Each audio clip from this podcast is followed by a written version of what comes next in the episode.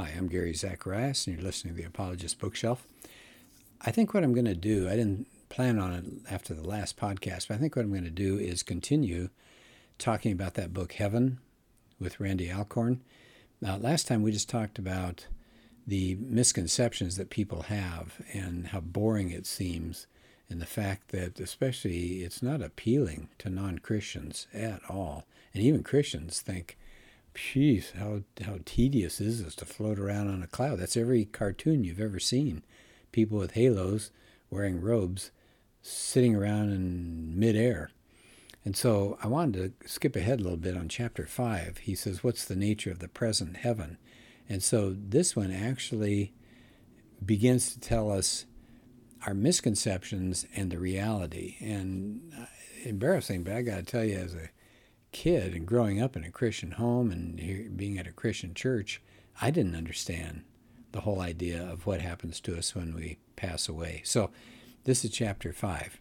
He said, uh, When a Christian dies, he or she enters into what they call in theology the intermediate state. That's a transitional period between life on earth and the future resur- resurrection.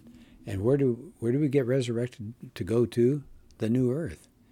But he said, you know, when we refer to heaven, we mean the place that Christians go when they die. So he calls that the present or intermediate heaven. So when we tell our children, for example, grandma's now in heaven, we're talking about the present heaven. But he said, think about it, an intermediate state is temporary. Life in the heaven we go to when we die, where we'll dwell before our bodily resurrection, is certainly better than living here on earth under the curse, no doubt about that uh, we're, we're with God. But still, that intermediate state, he says, is not our final destination. Now, see, when I was a kid and growing up, that's the way I pictured it. You die, you go to heaven, you're with God, you're up in the clouds somewhere. And I thought, oh, that sounds nice. But I, I get it. Uh, the last podcast, I quoted people that Alcorn had interviewed who said, I don't want to do that. That sounds really boring. He says, well, heaven will be a wonderful place. The present heaven, though, is not the place we were made for. The place God promises to refashion for us to live in forever. That's, that's not it. God's children are destined for life as resurrected beings on a resurrected earth. He said, let's not lose sight of our true destination. If we do, we're going to be confused. Yeah, we are. Uh, we, we won't understand where we spend eternity. And he says, now let's think about that. Will we be with the Lord forever? Sure. Are we going to be with them in exactly the same place that heaven is now? No. In the present heaven, we're going to be in Christ's presence. That's great. And we'll be joyful, no doubt. But we'll be looking forward to our bodily resurrection and permanent relocation to the new earth.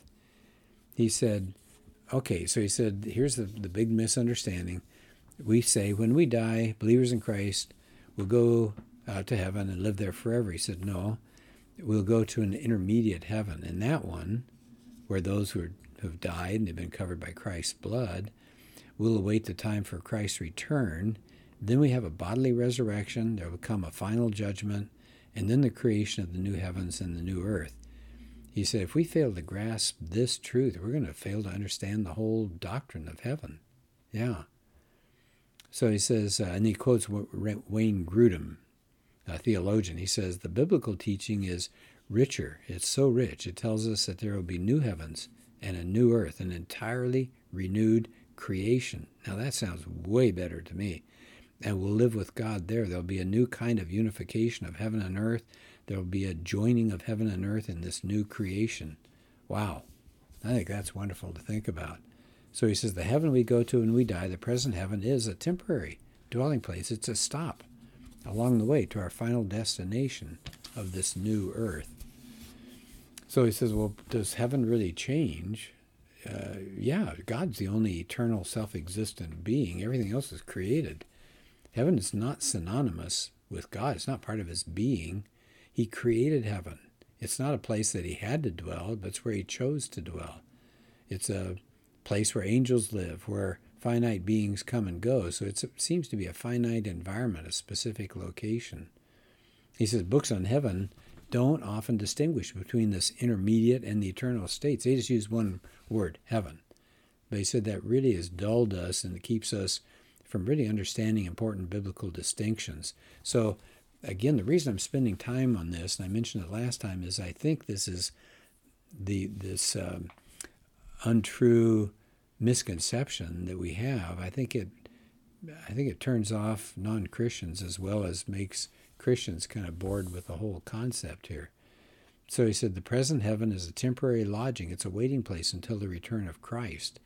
The eternal heaven, the new earth, he says, that's our true home, where we'll live forever with our Lord and with each other. So it's not the present heaven, it's going to be that new earth. Now, he said he's going to spend a lot of time in most of his book talking about, well, what goes on on the new earth. Now, he said some of it will probably not be true the intermediate heaven. So he said, for example, we'll eat and drink in our resurrection bodies on the new earth, but that doesn't mean people eat and drink in the present heaven. Oh.